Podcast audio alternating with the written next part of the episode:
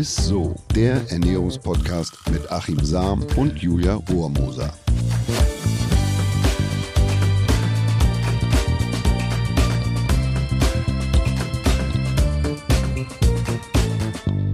Hallo ihr Lieben, herzlich willkommen zu einer neuen Folge von ISSO, dem Ernährungspodcast mit Ernährungswissenschaftler Achim Sam. Und mit meiner Lieblings-Co-Moderatorin Julia Rohrmoser. Hallöchen. Hallöchen. Ja, also heute ist ja, ist ja eigentlich, heute bist du ja der Experte sozusagen, der Ernährungsexperte. Ne? Ja. Geht ja um mediterrane Ernährung, also um die Mittelmeerküche und da kommst du ja quasi als Espanol, äh, zumindest Enkeltochter oder ja. Tochter, Espanola. Äh, erzähl doch mal was zur Resttradition. Ja, sehr gerne. Also ich muss sagen, ich bin ein bisschen aufgeregt, weil ich heute mal was beitragen kann zu einem Thema. das machst du sonst doch Nein, auch. Spaß, ich weiß. Alles gut. Nein, ich, ich bin einfach ein Riesenfan von der spanischen Küche und es liegt nicht mal unbedingt am Essen, das kann ich sofort sagen, also auch, sondern es liegt so an diesem ganzen Beisammensein. Also ich kann schon sagen, es gibt so viele Unterschiede zur deutschen Küche ähm, oder zum deutschen Essverhalten als zum spanischen kann ja mal sagen, also äh, es gibt allein schon statt drei Mahlzeiten gibt es eher so fünf Mahlzeiten. Ähm, also Frühstück, ja, ja. Fünf Hauptmahlzeiten. das ist doch super eigentlich schon. Nee, aber es ist ja so, also Frühstück ist zwar relativ so kurz gehalten, äh, ne, da holt sich jeder so einen Kaffee con leche, das ist so ein Kaffee mit einem Croissant oder mit einem Muffin so raus. Also das wird jetzt nicht so zelebriert wie jetzt hier in Deutschland, vielleicht mit den ganzen verschiedenen Brötchen, die man da beim Bäcker hat oder so. Aber dann kommt es ganz spannend. Es gibt, hast, ich weiß nicht, ob du davon schon mal gehört hast, den Bermud. Das ist so die Zwischenmahlzeit zwischen Frühstück und Mittagessen. Die könnte man hier auch einführen. Finde ich nämlich auch. Weil man hat ja irgendwann ab zwölf dann auch schon mal wieder Hunger. Und da wird dann nicht wie hier in Deutschland Mittag gegessen, sondern da wird diese klassische Tapper, die du wahrscheinlich auch kennst, dann trifft man sich in einer Bar, trinkt schon mal so ein kleines Bierchen. Und dann gibt es halt Patatas Bravas oder ähm, es gibt Oliven oder so und die teilt man sich dann schon mal so als Pre-Snack. Mhm. Äh, liebe ich übrigens, das ist eigentlich, das ist so, das ist so das Gesellige, weil man trifft sich dann schon mit den Kollegen vor Mittagessen irgendwo in einer Bar, trinkt schon mal was. Ähm, und dann äh, ja, kommt halt sozusagen das Mittagessen, das ist deutlich später, 14 bis 16 Uhr so. Und da wird halt meistens äh, ja so ein Drei-Gänge-Menü aufgetischt. Meistens fängt es dann an mit Salat. Wann? Entschuldige. 14 bis 16 Uhr wird am Mittag gegessen. Also um 12 habt ihr sozusagen den, den Pre-Snack. Und danach 14, 16 Uhr ist so Mittagessen. Also man futtert da nicht durch bis um 14 Uhr, sondern man macht da schon eine Pause. ja, man macht schon eine Pause. Okay. okay. Ja, ja. Und dann so zwischen 14 und 16 Uhr, genau. Und dann ähm, zum Salat wollte ich nochmal ganz kurz sagen, das finden immer alle Spanier ganz lustig, ähm, dass hier in Deutschland immer so diese ganzen American Dressings, Joghurt Dressings angeboten wird, weil da wird ein Salat klassisch mit schön Olivenöl und Balsamico angemacht. Das, das war's. Ist, das, das war's. Mhm. Hier wird man ja komisch angeguckt, wenn man das im Restaurant bestellt, aber da ist es eigentlich so gang und gäbe. Und danach wird dann klassisch ganz viel Fisch und Fleisch gegessen. Also schon, also in Restaurants würde ich sagen, wird fast immer nur diese Variation angeboten. Äh, von Kabeljau, Seeteufel wird richtig, richtig gerne da gegessen, Pulpo, Gambas und so. Und dazu dann immer so ein bisschen äh, Gemüse. Und zum Nachtisch gibt es immer noch ein bisschen Melone oder irgendwas Regionales da an Obst. Also das würde ich sagen, ist so das klassische, das klassische Mittagsmenü. Und dann habt ihr 15 Minuten Pause und dann gibt es Abendessen. Nein, oder die Siesta kommt ja, dann kommt Siesta. erst Siesta. Genau, dann hat man ja viel gegessen, man legt sich hin, aber es hört sich so an, als würden die Spanier eigentlich gar nicht arbeiten irgendwie, ne? Aber, ähm, nee, und dann gibt es tatsächlich so einen kleinen Pre-Snack vor dem Abendessen. Das nennt sich Merienda und da gibt es so dieses klassische, man nimmt nochmal einen Kaffee, nochmal so einen kleinen Donut oder so. Es gibt die süß, süß Snacker und die, oder die herzhaften Snacker. Die holen sich dann so ein Bocadillo, so ein typisches, mhm. kennst du ja auch, ne? Mhm. So, ein, so ein Sandwich oder so mit ja. Serrano-Schinken drauf oder so. Und Olivenöl wieder. Und Olivenöl, also Olivenöl sowieso. Und dann schön Abendessen. Das wird ja nicht vor der wirklich 21 Uhr gegessen. Also wenn man jetzt als Deutscher um 19 Uhr einen Tisch irgendwo reserviert, weiß man oder man outet sich direkt als Tourist. Ähm, und da wird wirklich mit Freunden sich meistens getroffen, auch in der Woche, super spontan. Und da werden dann halt so diese Tapas gegessen. Ne? So setzt man sich einfach irgendwo hin, trinkt ein bisschen Kava oder Wein, äh, so und, und dann wird halt einfach gespeist. Auch viel Fisch und Fleisch. Das würde ich sagen, ist so, ist so eigentlich so der normale Ablauf. Und eine Tortilla de Patata. Tortilla wird auch immer ganz oft abends gegessen. Das ist ein Kartoffel. Ich traue mich das jetzt nie mehr auszusprechen, so wie du es eben gesagt hast. Und das wird mich jetzt für alle Folgen irgendwie hemmen. Aber na gut. Und vielleicht habt ihr euch gefragt, wann kommt die Paella mal zum Vorschein? Die wird tatsächlich traditionell ganz oft in Haushalten am Sonntag gegessen. Das ist so mhm, Sonntagsessen mhm. in Spanien. Da lädt man sich dann Freunde ein, Familie und dann wird wirklich so für zehn Mann oder so zusammen so eine Paella gemacht. Und das ist dann auch immer so dieses Beisammensein, zusammen diese Gambas essen und so. Das ist, ja, das würde ich sagen, sind so die Sachen. Das klingt gut. Hast du denn so ein Lieblingsgericht von Oma, oder? Mm, ich muss sagen, äh, also das Beste ist, es hört sich jetzt super simpel an, aber so krosses Weißbrot mit Tomate berieben, Öl und dann so Schinken. iberischer also Schinken. Bocadillo. Bocadillo. Also ich, es ist so simpel, aber das ist das, was, glaube ich, jeder Spanier täglich inhaliert. Es ist einfach, iberischer Schinken ist für uns flüssiges Gold. Also das ist eigentlich genau das, was ich von dir hören wollte, liebe Julia, und was, was die Mittelmeerküche tatsächlich ausmacht und auch so gesund macht, wenn du das so erzählst. Aber vielleicht nochmal ganz kurz zur Erklärung für unsere Zuhörerinnen und Zuhörer. Es heißt ja Mittelmeerdiät und es wird oftmals irgendwie falsch verstanden, weil es geht nämlich bei der, bei der Mittelmeerdiät nicht klassisch ums Abnehmen, was man immer um Diät, Diät heißt eigentlich Dieta, äh, Ernährungsform, habe ich auch schon drüber gesprochen, sondern es geht um eine Ernährung Ernährungsweise, die im Mittelmeerraum, also in Spanien, bei euch, Zypern, Griechenland, Italien traditionell ist und die als besonders herzgesund gilt. Also dass es bei euch tatsächlich viel weniger Herz-Kreislauf-Erkrankungen gibt als hierzulande. Ach, so, mhm. ne? Die klassische Mittelmeerküche oder die mediterrane Küche ist halt sehr ausgewogen, vollwertig, vielfältig, so wie du es eben schon erzählt hast. Sie besteht aus reichlich pflanzlichem, also überwiegend Gemüse, viele Tomaten, auch da ne, immer wieder das Lycopin und äh, die, ja, das macht glaube ich auch viel aus bei euch. Ne? Auf jeden Fall, also Tomaten, damit wird jede Soße gemacht. Also ja, äh, und dann auch wieder erwärmt genau, und, und, und genau. so. Ne? Und Ja, dann habt ihr ja, auch einen guten Sonnenschutz, auch das habe ich ja schon mehrfach erzählt. Aber auch viel Salat, Obst, äh, frischer Fisch ist bei euch ja immer irgendwie mit, mit so im lecker. Programm. Olivenöl hast du ja schon gesagt, das ist quasi die Fettquelle Nummer eins, äh, aber auch Hülsenfrüchte, Nüsse, Kräuter, frische Kräuter. Ihr esst auch Fleisch, also da seid ihr auch keine Kostflechte, aber eben nicht so korrekt. viel wie bei uns. Ähm, Milchprodukte und Alkohol. Alkohol hast du ja auch gesagt, dass bei euch mal so ein Weinchen mit, äh, mit dazugehört. Ja, das gehört irgendwie, das ist so der Genuss halt Ja. immer zwischendurch. Ah, das ist ein Stichwort, äh, das soll ich vielleicht noch was oder soll ich noch vielleicht noch was zu sagen? Du meintest ja, ihr trinkt auch gern mal, ne? Dann ein Schlückchen Rotwein dazu, gerade Rotwein, am besten aus dem Eichenfass, sogenannter Barrique, sagt man, er hat eine herzschützende oder lebensverlängernde Wirkung oder zumindest sagt man es ihm nach. Es ist aber tatsächlich so, dass es einen äh, Zusammenhang nur eigentlich gibt zwischen der Aufnahme von tierischen Fetten und einem erhöhten Risiko von Herz-Kreislauf-Erkrankungen. Also da gibt es, ne, also wenn man viel, viel tierisches Fett isst, dass es dann eine, eine naja, erhöhten, äh, ein erhöhtes Risiko gibt für Herz-Kreislauf-Erkrankungen. Und da ist es so, dass die Länder die Ausnahme bilden, wo moderat Rotwein oder Wein getrunken wird. Und dazu zählt eben Frankreich oder eben auch Spanien und so. Und deshalb sagt man, oder man spricht da von einem French äh, Paradox, dass äh, Rotwein wohl eine lebensverlängernde Wirkung hat. Also wenn man zu dem fetten Fleisch dann noch irgendwie einen Rotwein trinkt, dann hebt man das sozusagen wieder auf. Und deshalb geht man davon aus, dass es eben in moderaten Mengen gesund ist. Aber ich höre ja immer wieder raus, dass Essen bei euch nicht nur quasi Nahrungsaufnahme ist, sondern das ganze drumherum, also das Lebensgefühl eine große Rolle spielt, der familiäre Zusammenhalt. Und ihr esst ja, so wie du es eben beschrieben hast, auch nie allein. Relativ selten tatsächlich. Also wir sind eigentlich immer, das ist ja, manchmal geht es nicht unbedingt ums Essen, auch nicht bei diesen ähm, Snacks zwischendurch, sondern das ist eigentlich eher so dieses Gesellschaftliche, ne? So dieses, man setzt sich zusammen und, und, und spricht einfach so ein bisschen miteinander und, und lässt den Tag irgendwie ausklingen oder so. Und das scheint tatsächlich total äh, gut zu sein und, und auch lebensverlängernd. Also auch der ganze Rahmen, was da drumherum eine Rolle spielt, obwohl ich ja auch immer davon ausgehe, dass natürlich auch die Sonne äh, dann gewissen Einfluss hat. Ne? Also bei euch gibt's halt mehr Sonnenstunden, Vitamin Ja. D, die Versorgung ist da einfach besser, als es hierzulande ist.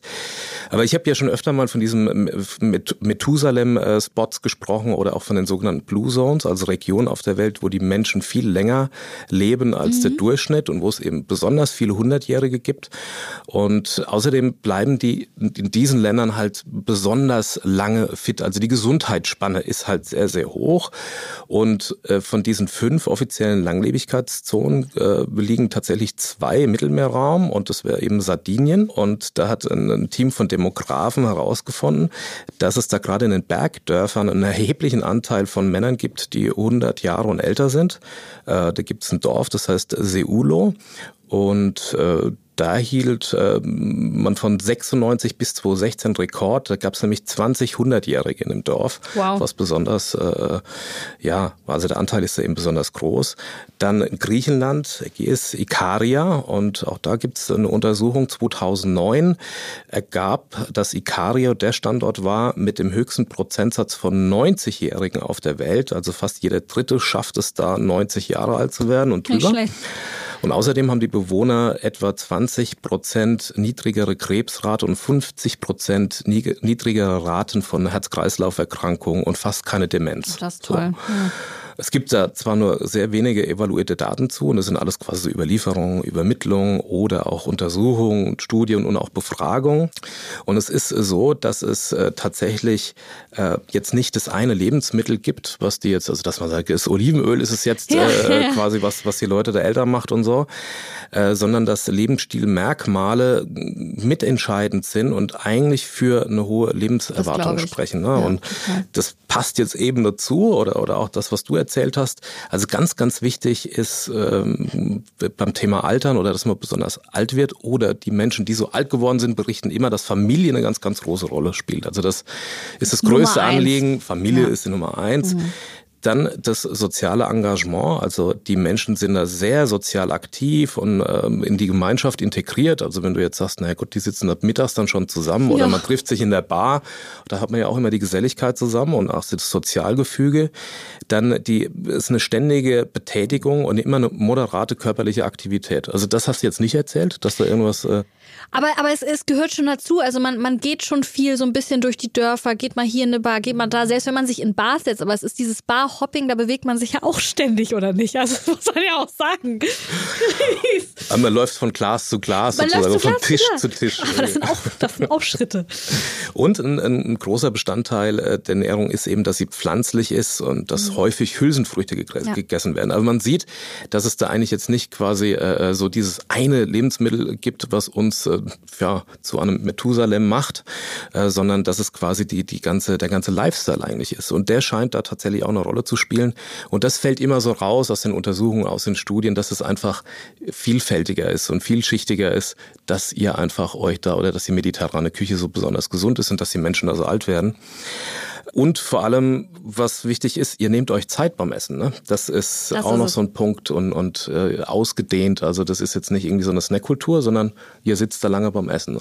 Ich wollte gerade sagen, also das ist es halt echt. Also wir, mein Vater zum Beispiel als Deutscher wird am liebsten nach einer Stunde mal schon aufstehen, ne? aber meine Mama und meine Familie, wir essen teilweise drei Stunden und unterhalten uns halt am Tisch ne?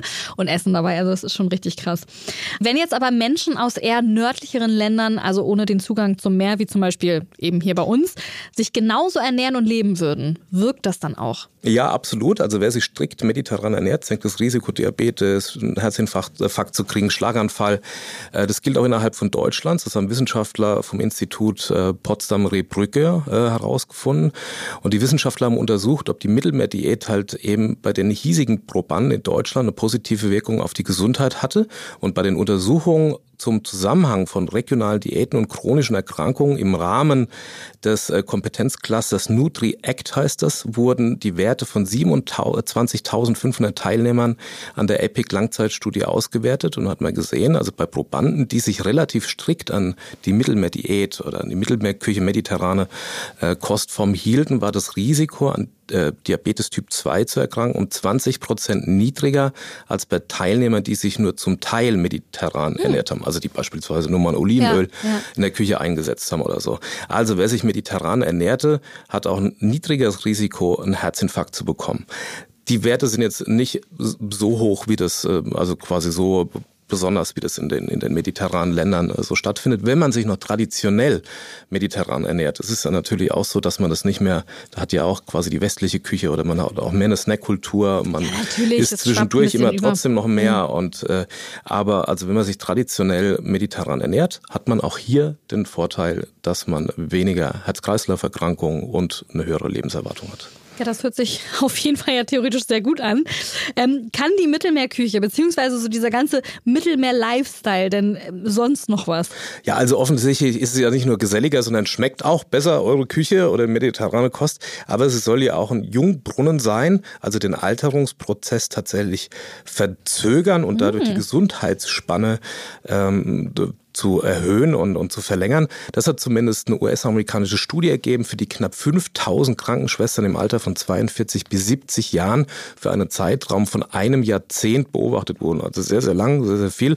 Anhand von Bluttests untersuchten die Wissenschaftler die genetische Erbinformation der Probanden oder Probandinnen und an den Enden der Chromosomen befanden sich die sogenannten Telomere, an denen die DNA bei jeder Teilung ein wenig kürzer wird. Und diese Telomere spielen bei dem Alterungsprozess eine wichtige Rolle, also so schreiben zumindest die Wissenschaftler im britischen Ärzteblatt. Und zu einer mediterranen Kost gehört ja reichlich Verzehr von Obst, Gemüse, Nüssen, Hülsenfrüchten, Vollkornprodukte und so, das ist ja aufgezählt, Fett, überwiegend Olivenöl. Und äh, statt wenig äh, rotes Fleisch und ein bisschen Alkohol. Und da hat man gesehen, das Resultat war, dass Frauen, die sich eben überwiegend so ernährten, also mit diesen Lebensmitteln, die hatten längere Telomere als solche mit einer anderen Ernährungsweise oder mit einer sehr westlichen Ernährungsweise.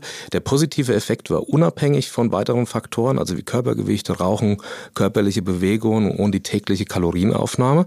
Also die Vorteile waren trotzdem da, obwohl man ansonsten vielleicht geschludert hat. Und das Ergebnis ist ein Indiz dafür, dass der genetische Alterungsprozess Prozess durch eine gesunde, traditionelle Mittelmeerkost tatsächlich verlangsamt werden kann. Ich muss auch sagen, nochmal abschließend, das sehe ich auch immer bei meinen spanischen Großeltern, die sind schon über 90. Und wenn man die mit meinen äh, deutschen Großeltern vergleicht, muss man einfach sagen, es ist anders. Äh, die, die leben noch richtig. Ne? Also es ist nicht so, dass sie jetzt äh, nur im Bett liegen oder eher so zu Hause auf der Couch und mal auf einen Anruf vom Enkelkind oder so warten, sondern die spielen noch Karten draußen, die gehen auch noch draußen essen und ähm, die sind einfach noch fit, also gesund fit, sodass das Leben Leben auch noch Spaß macht. Ja, und das ist mir auch wichtig, dass man das heute irgendwie nochmal so festhält. Also es ist keine asketische Diätform, sondern es spricht halt viel für Lebensqualität, für Lebensfreude und dass es eben auch damit einhergeht. Also es ist nicht nur die klassische Nahrungsaufnahme, dass man da jetzt irgendwie die Energie in sich reinkriegt und so, sondern das entspricht eigentlich dem, so ja, so, so würde ich mir das wünschen, dass man zusammen sitzt, dass man gemeinsam isst, dass man Spaß am Essen hat, dass man sich auch was gönnt. Ja, und, und da zählt halt wie immer der Spruch, äh, gesunder ist, Esser ist alles nur in Maßen und nicht in Massen. Das, ja, das, das ist eben, und, und so macht ihr das eben. Ja, und, und ja, ihr habt eine sehr breite, vielfältige Küche, ihr sitzt zusammen und es macht euch Spaß, ihr lacht dabei viel und das scheint alles äh, tatsächlich einen Einfluss zu haben, obwohl wir sehen ja aus Potsdamer Rebrücke da, aus dem Ernährungsinstitut, äh, dass es auch bei uns, und sagen wir mal mit unserer westlichen Ernsthaftigkeit beim Essen und Nahrung, dass eine mediterrane Kostform da auch schon ganz gut tut. Also wenn wir nur die Lebensmittel essen, ne? frischer Fisch, Olivenöl, viel Gemüse, und so weiter. Ja, und wenn man dazu mal lacht. Ja. Das tut auch nicht schlecht. Das ist auch nicht schlecht. Ich wollte gerade sagen, das kann man auch mal machen. Ja, meine Mama zum Beispiel sagt immer, in eine Küche gehört immer Olivenöl, Knoblauch, Zwiebeln, Kartoffeln, Eier und Fleischtomaten, weil damit kann man jede Soße machen oder mal ganz schnell Kartoffelomelette. Und ich ergänze noch gute Laune. Und, und gute Laune. Ja. Sehr gut. So, eigentlich könnte man die Spreu so stehen lassen, aber wir haben natürlich jetzt nochmal eine Frage der Woche. Die Frage der Woche. Chrissy will nämlich wissen, ob Obst und Gemüse, welche zum Beispiel in Gewächshäusern produziert werden, genauso viel Vitamine und Mineralstoffe enthalten wie ja aus dem Freilandbau. Kannst du uns dazu was sagen? Hey Chrissy, vielen Dank für deine Frage. Total spannend, aber auch gar nicht so einfach zu beantworten. Ich würde sagen, es kommt ganz darauf an, wo das Treibhaus steht und woraus es besteht, also aus welchem Material. Entscheidend für den Gehalt an gesunden Inhaltsstoffen wie Vitamine, sekundäre Pflanzenstoffe ist nämlich, wie viel Sonne das Obst und Gemüse tatsächlich abbekommt. Also viel Sonne heißt, gleich viele Vitalstoffe, wenig Sonne, wenig Vitalstoffe. Aber sagen wir mal, wir haben den gleichen Standort äh, für Gewächshaus und Freilandanbau. Dann enthalten beispielsweise Tomaten, die im Freien wachsen, sehr wahrscheinlich mehr gesunde Vitalstoffe als die Tomaten, die im Gewächshaus wachsen. Der Grund, je nach Material lässt das nämlich nur 85 bei Glas äh, bis 95 Prozent bei Spezialmaterialien vom Sonnenlicht beziehungsweise von der UVB-Strahlung dadurch. Das bedeutet, dass im Gewächs- oder Treibhaus die Pflanzen etwa 5 bis 15 Prozent weniger Licht für die Photosynthese abbekommen. Also, aber ganz grundsätzlich, viel Sonne und Freien im Freien gewachsen hat wahrscheinlich mehr gesunde Inhaltsstoffe als im Treibhaus und mit weniger Sonne. Sehr gut. Und ich würde tatsächlich noch mal ganz, ganz kurz die Folge für euch zusammenfassen. Ja, mit der Mittelmeer- oder auch mediterranen Diät wird keine spezielle Diät zum Abnehmen gemeint, hat Achim ja vorhin auch noch mal gesagt, sondern sie spiegelt eigentlich vielmehr die Ernährung des Mittelmeerraums generell wieder. Und Studien haben gezeigt, wer sich strikt mediterran ernährt, senkt das Risiko, Diabetes, einen Herzinfarkt oder einen Schlaganfall zu bekommen. Und das bedeutet natürlich dann auch ein längeres Leben. Und ich würde einfach anschließend sagen, lasst uns mal so ein bisschen mehr Mittelmeerküche bisschen mehr Sonne, Fröhlichkeit in den deutschen Haushalt holen. So ist es. Sehr gut. Und das war's dann auch schon wieder mit Ist Wir freuen uns auf nächsten Donnerstag und bis dann, ihr Lieben. Tschüss. Ciao. Dieser Podcast wird euch präsentiert von Edeka. Wir lieben Lebensmittel.